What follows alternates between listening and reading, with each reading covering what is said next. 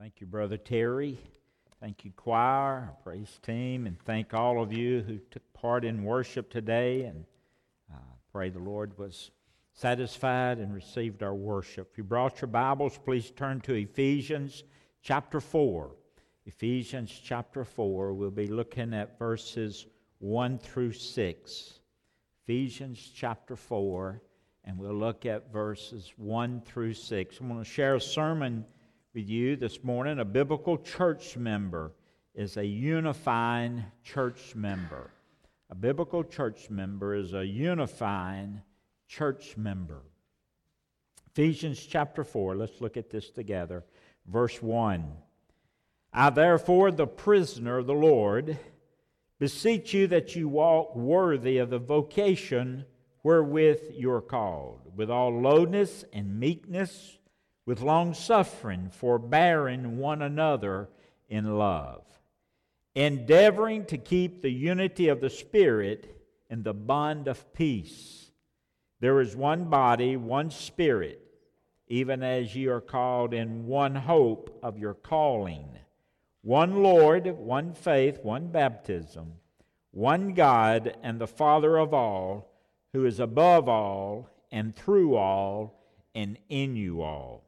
This morning, I want us to return to our sermon series on what is a biblical church member. What is a biblical church member? We're living in a period of time where there is a dramatic decline in the church, dramatic decline in the attendance in every area of the church, decline in evangelism reflected in our baptisms, decline in our stewardship, decline, declined uh, showing in our ministry and also in our serving. Tom Rainer, in his book, I Am a Church Member, suggests that a major reason for the decline of the church today is that many church members have lost the biblical understanding of what it means to be a church member. We've lost understanding of what it really means, the biblical understanding of what it means to be a member of a local body of believers, a church. Therefore, in the past weeks, we've looked at what the Bible says about a biblical church member. People have ideas about what a church member is, but what does the Bible say that a church member should be? What should a church member be? First of all, we discovered a biblical church member is a connected member. Uh, they, they, they um, uh, they have been connected with God through the new birth, through salvation, through being redeemed, through being saved. They have a connection with God, and then godly, uh, God has divinely placed them in a local congregation, so they have a connection with other believers. So they have a vertical connection with God, they have a horizontal connection with other believers. So a biblical church member is one that is connected, connected to God, connected with other believers through a local church. And then, secondly, a biblical church member refuses to give place to the devil. We found this in Ephesians 4, verse 27, when the Bible says, Neither give place to the devil. And because of some strongholds in our lives, whether it be lying or thievery, whether it would be anger or bitterness, those are some strongholds that we use to give place to the devil in our life. So a biblical church member strives not to give a place in their heart, in their life, to the devil, nor do they grieve the Holy Spirit of God. Verse 30 says, Grieve not the Holy Spirit of God. And so, a biblical church member is connected to God, fellow believers, a biblical church member refuses and strives to not to give place to the devil. And then last week we looked at a biblical church member is a functioning church member. So we're all members. If you've been saved, you're members of the body of Christ. You're members of a local congregation. We're to function in ministry. We're to function just like our arms and eyes and ears, our nose, our, our feet, our hands, our fingers, our feet, and the physical body functions. Uh, we're to function in the body of Christ. So that's what a biblical church member uh, is to do, that we're to function. So today we want to look at Ephesians 4, verses 1 through 6, And we need to look at this and see that a biblical church member is a unifying church member. A biblical church member is a unifying church member. Now, all of us are aware that there are a number of evangelical congregations. There's, there are a lot of churches, all different denominations. Then there are a lot of non denominational churches. The fastest growing uh, church today are non denominational churches. That's another sermon for a later time. But you have evangelical churches, a number of other churches, another, uh, a number of other non denominational evangelical churches. However, the sad thing is that many of these have developed because members of one church could not get along, and so they went out and formed another church. Uh, in layman's term, is that they split and they formed another church for the basic reason they just couldn't get along. Now, that's a shame and disgrace, to be honest with you. I say that's a shame and disgrace, to be honest with you. Uh, thank you. That was a good place to say amen. Uh, had me concerned there if you didn't think that was a place to say amen. I read a story recently, a story told about a church in Mayfield, Kentucky in 1800 where two deacons, they just hated and they opposed each other. And on one particular Sunday, one deacon put up a, a small wooden peg, a small wooden peg, small wooden peg, in the back of the church for the minister to hang his hat on. Well, when the other deacon found out about it, he was just outraged because he wasn't consulted. So the church took sides and they split. And a new church was formed there in Mayfield, Kentucky. The departing group called themselves the Anti Peg Baptist Church.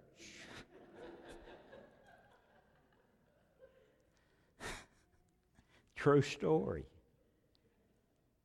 Now, speaking of pegs and hooks, I was informed this morning that someone has put some hooks and pegs in the ladies' restroom, which is fine with me.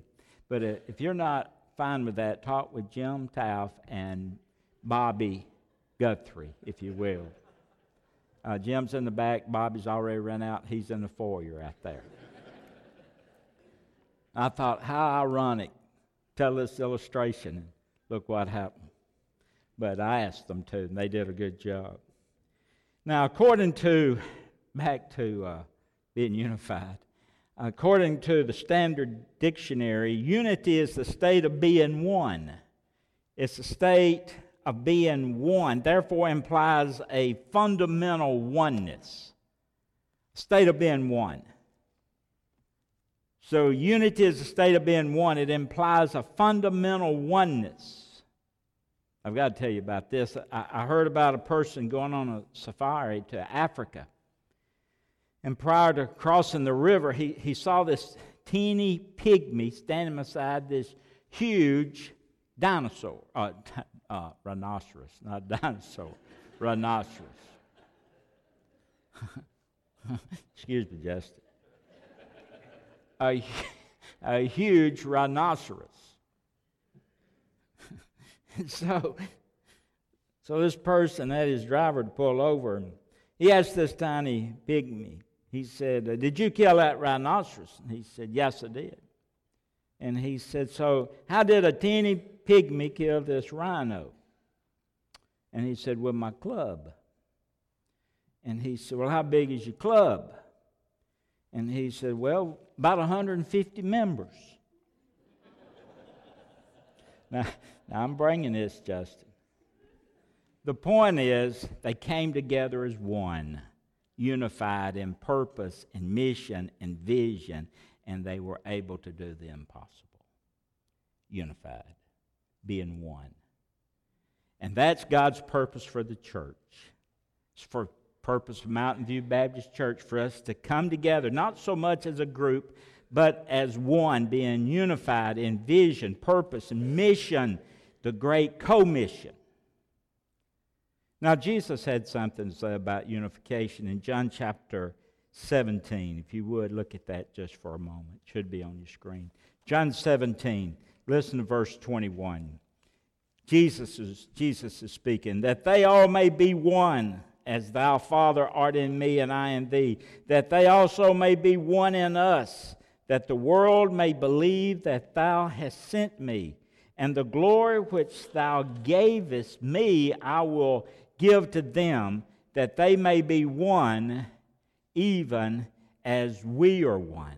I and them, thou and me, that they may be made perfect in one, and that the world may know that thou hast sent me and hast loved them as thou hast loved me. Now, look, if you would, back at Ephesians chapter 4.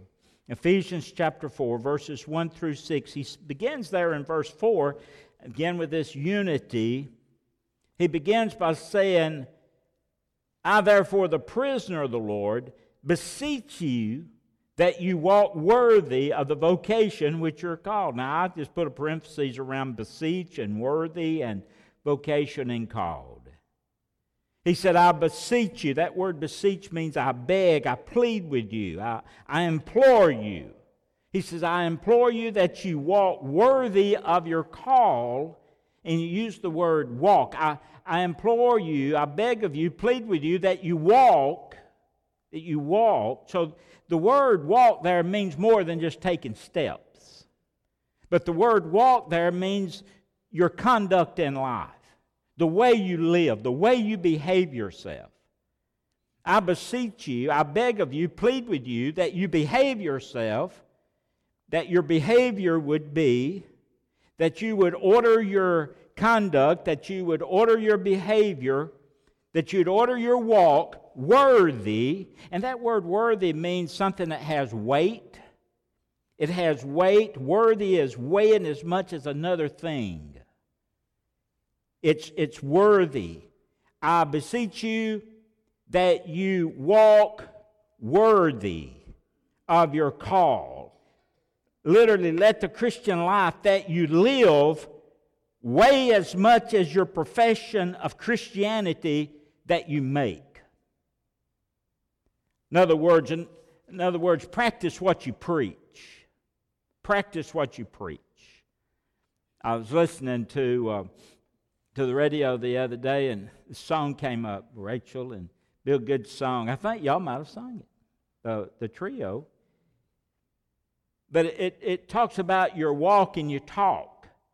And the chorus goes this way your, your talk talks and your walk walks, but your talk, but your walk talks louder than your talk talks.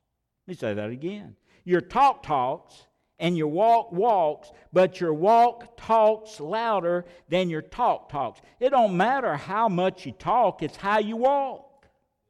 And that's what Paul that's what he's saying here. He said, listen, you need to be worthy you need to, I plead with you, be worthy of your call. Let your walk match your talk.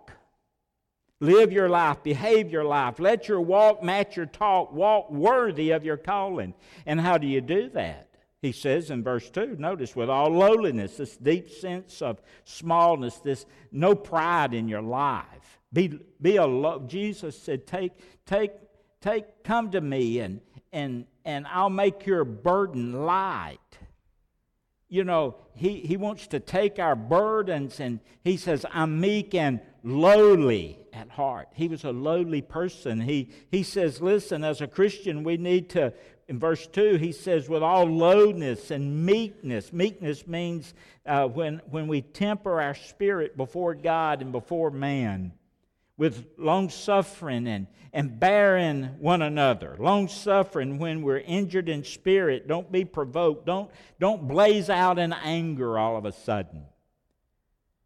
He says there in verse 1 I beseech you that you walk worthy of your vocation, where when you're called with all lowness and meekness and long suffering. And then he says, forbearing. We need to be forbearing of one another. That's what he says, forbearing one another in love to hold up, forbearing, to hold up, to endure. Notice we're to forbear one another in love. Sometimes people become overbearing. We're to be forbearing. Do, do I ever become overbearing to any of you? I don't know about this.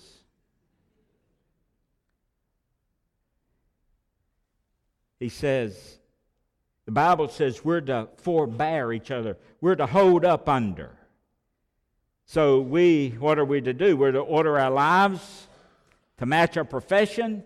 We're to walk in lowness and long suffering and forbearing, enduring to keep unity in love. Because why? A biblical church member has a responsibility to be a unifying church member. You're never to be a, defi- a divisive force in the body of Christ. You're to love our fellow church members unconditionally. I mentioned that th- last week.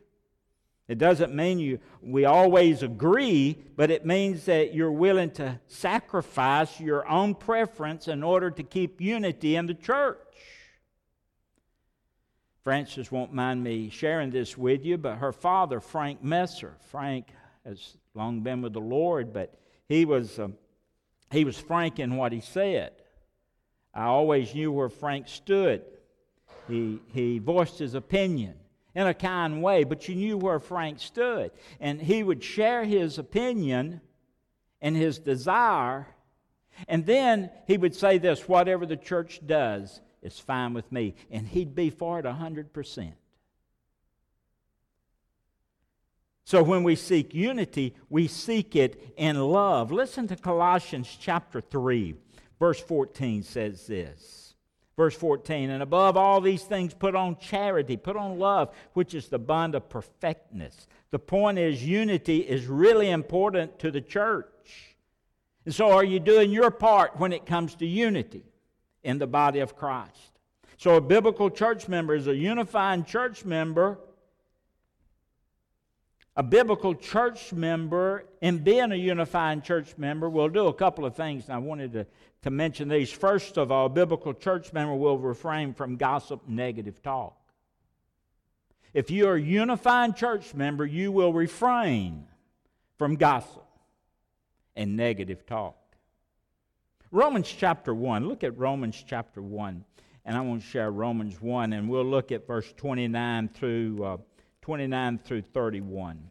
Romans 1, 29 through 31. He says, Being filled with all unrighteousness, fornication, wickedness, covetousness, maliciousness, full of envy, murder, debate, deceit, malignity, whisperers, i.e., gossipers, whisperers, backbiters, haters of God, despiteful, proud, boasters, inventors of evil things, disobedient to parents without understanding, covenant breakers, without natural affection, implacable, unmerciful. Notice what he said in verse uh, 29. He, he called them whisperers, he called them backbiters. In essence, he's saying gossipers.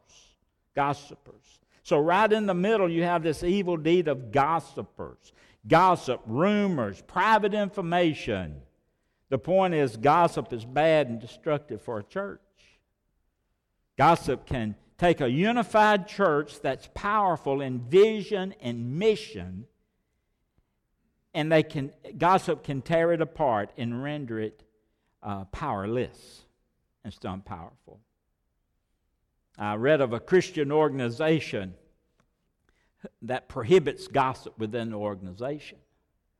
And they say that an employee has to go to an employee if they have a problem, and then if they can't resolve that problem, they go to the supervisor in order to resolve that problem. Gossip is not tolerated. It can cost you the, your job in this organization. Now, why is that? Because gossip tears down the unity of the organization, same way it does in the church. James chapter 3, verse 6. James just, he tells us he, he says that the tongue is a fire, a world of iniquity. So the tongue among our members, that it defileth the whole body, it setteth on fire the course of nature, and it set on fire of hell. It defiles the entire body. Be careful with your tongue. Now, the question is how do you respond to gossip in the church? You have gossip in the church. Well, first of all, don't be a, don't be a source of gossip. Uh, don't you know? Don't uh, don't mention it. Keep your tongue uh, free from gossip. If someone begins to share, just kind of rebuke that person in a kind way, in a polite way. Say, I don't want to hear any gossip. And by doing that, you'll be a unifier in the church. You can be a unifier in your church with just those simple words. I, don't, I really don't want to hear that. And if a few more would do that, word would get out and, and gossip. Word would get out that gossip is something that we don't tolerate, we really don't like to hear, and you can see that the church would continue to be full of joy and be full of unity. If you, if you want to, 1 Peter 3, verse 10 is a kind of a, a verse says, For he that will love life, see good days, let him refrain his tongue from evil. If you want to love life, see good days, let him refrain his tongue from evil, his lips that speak no guile. And so, love life, see good days, control your tongue, stop the gossip, and be a unified church member. So, a biblical church member is a unifying church member. Don't tolerate gossip. And secondly, and I'm about finished, practice forgiveness. Years ago, when I was a, a young preacher, I learned real quick that if I was going to be able to pray and preach and minister in the power of the Holy Spirit, uh, I couldn't live in the flesh. I realized that it's impossible to live in the flesh and in the spirit at the same time. We're either living in the spirit or we're living in the flesh because they're contrary 1 Corinthians, Paul says they're contrary one to the other. And the fruit of the Spirit is love and joy and peace and long suffering and gentleness and goodness and temperance and mercy, for which there's no law. But the works of the flesh is hatred and envy and jealousy and strife and, res- and resentment. And you can't live in the Spirit and in the flesh. Matthew chapter 6 Matthew 6, verse 14 and 15 says this For if you forgive men their trespasses, your heavenly Father will also forgive you. If you forgive not men their trespasses, neither will your Father forgive you of your trespasses. And so, forgiveness is, is a decision to release a person from the obligation that has resulted because of a hurt that's done to you through either an action or through word and you, you forgive that person, literally you cancel the debt of that for that person. They don't owe you nothing. They owe you absolutely nothing. The point is, unity in the church will not happen if members have an unforgiving spirit. Sometimes members are hurt by other members. Sometimes members are hurt by the pastor because of something done or something they failed to do. Colossians 3 Listen to this Colossians 3, verse 12. Put on, therefore, as the elect of God, holy and beloved, bowels of mercy, kindness, humbleness of mind, meekness, long suffering, forbearing one another, forgiving one another. If a man have a quarrel against any, even as Christ forgave you, so also forgive them. And so remember that a local church is made up of imperfect members, an imperfect pastor. We all make mistakes, we all commit sin, but church unity is torn apart when members refuse to forgive, when members are too prideful, I would say, to forgive. Remember this Christ died on the cross to forgive us. And as He's forgiven us, we have to forgive each other. A biblical church member is a unifying church member, refusing to gossip and willing to forgive. The little book, good book. I am a church member. Some information came out of this book. I want to close with the invitation that he gave an invitation last week. I shared it from this book. I want to share it this week. Listen to this, if you will. And this is an invitation.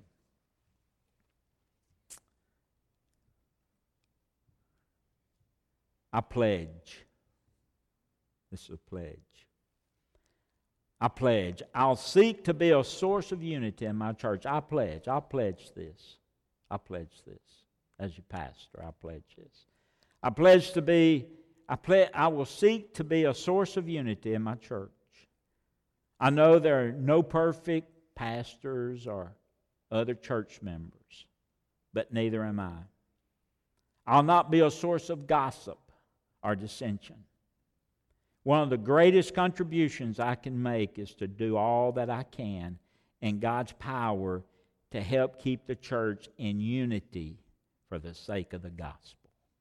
I pledge that. I pledge that. I pray that you will. Let's bow our heads for prayer.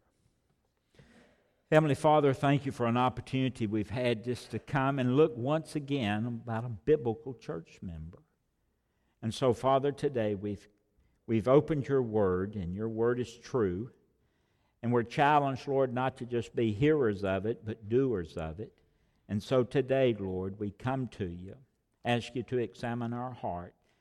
And Lord, to see if we could faithfully say that I'm a biblical church member in being a unifier in the church. I pray, Lord, for each person here, and I pray that today we've seen our responsibility to keep harmony and peace, and where the church will be as be unified and be as one, because we do have purpose, we do have a mission, we have the commission, the Great Commission. And so today, I thank you for each person here. I thank you that we're connected with God, we're connected with each other. And then, Lord, today we've realized that, that we're an instrument of unification, Lord, in our church. We, we're unifiers. And so help us to be that. And help us to, to develop a, um, a reputation, perhaps, that uh, we just don't gossip here. Help us to take on a, a um, perhaps a, a, a pledge today that we don't talk about each other, that we talk to each other. And help that be our desire as a church here. Thank you for what you've done in the past over the years, the unification this church has had, and, and Lord, it's, it's been in, it's been so many have been unifiers here. And so we thank you for that. And we pray now that during this invitation you speak to our hearts about being what we need to be as a member of the body here at this church. And we make this prayer in Jesus' name. Amen.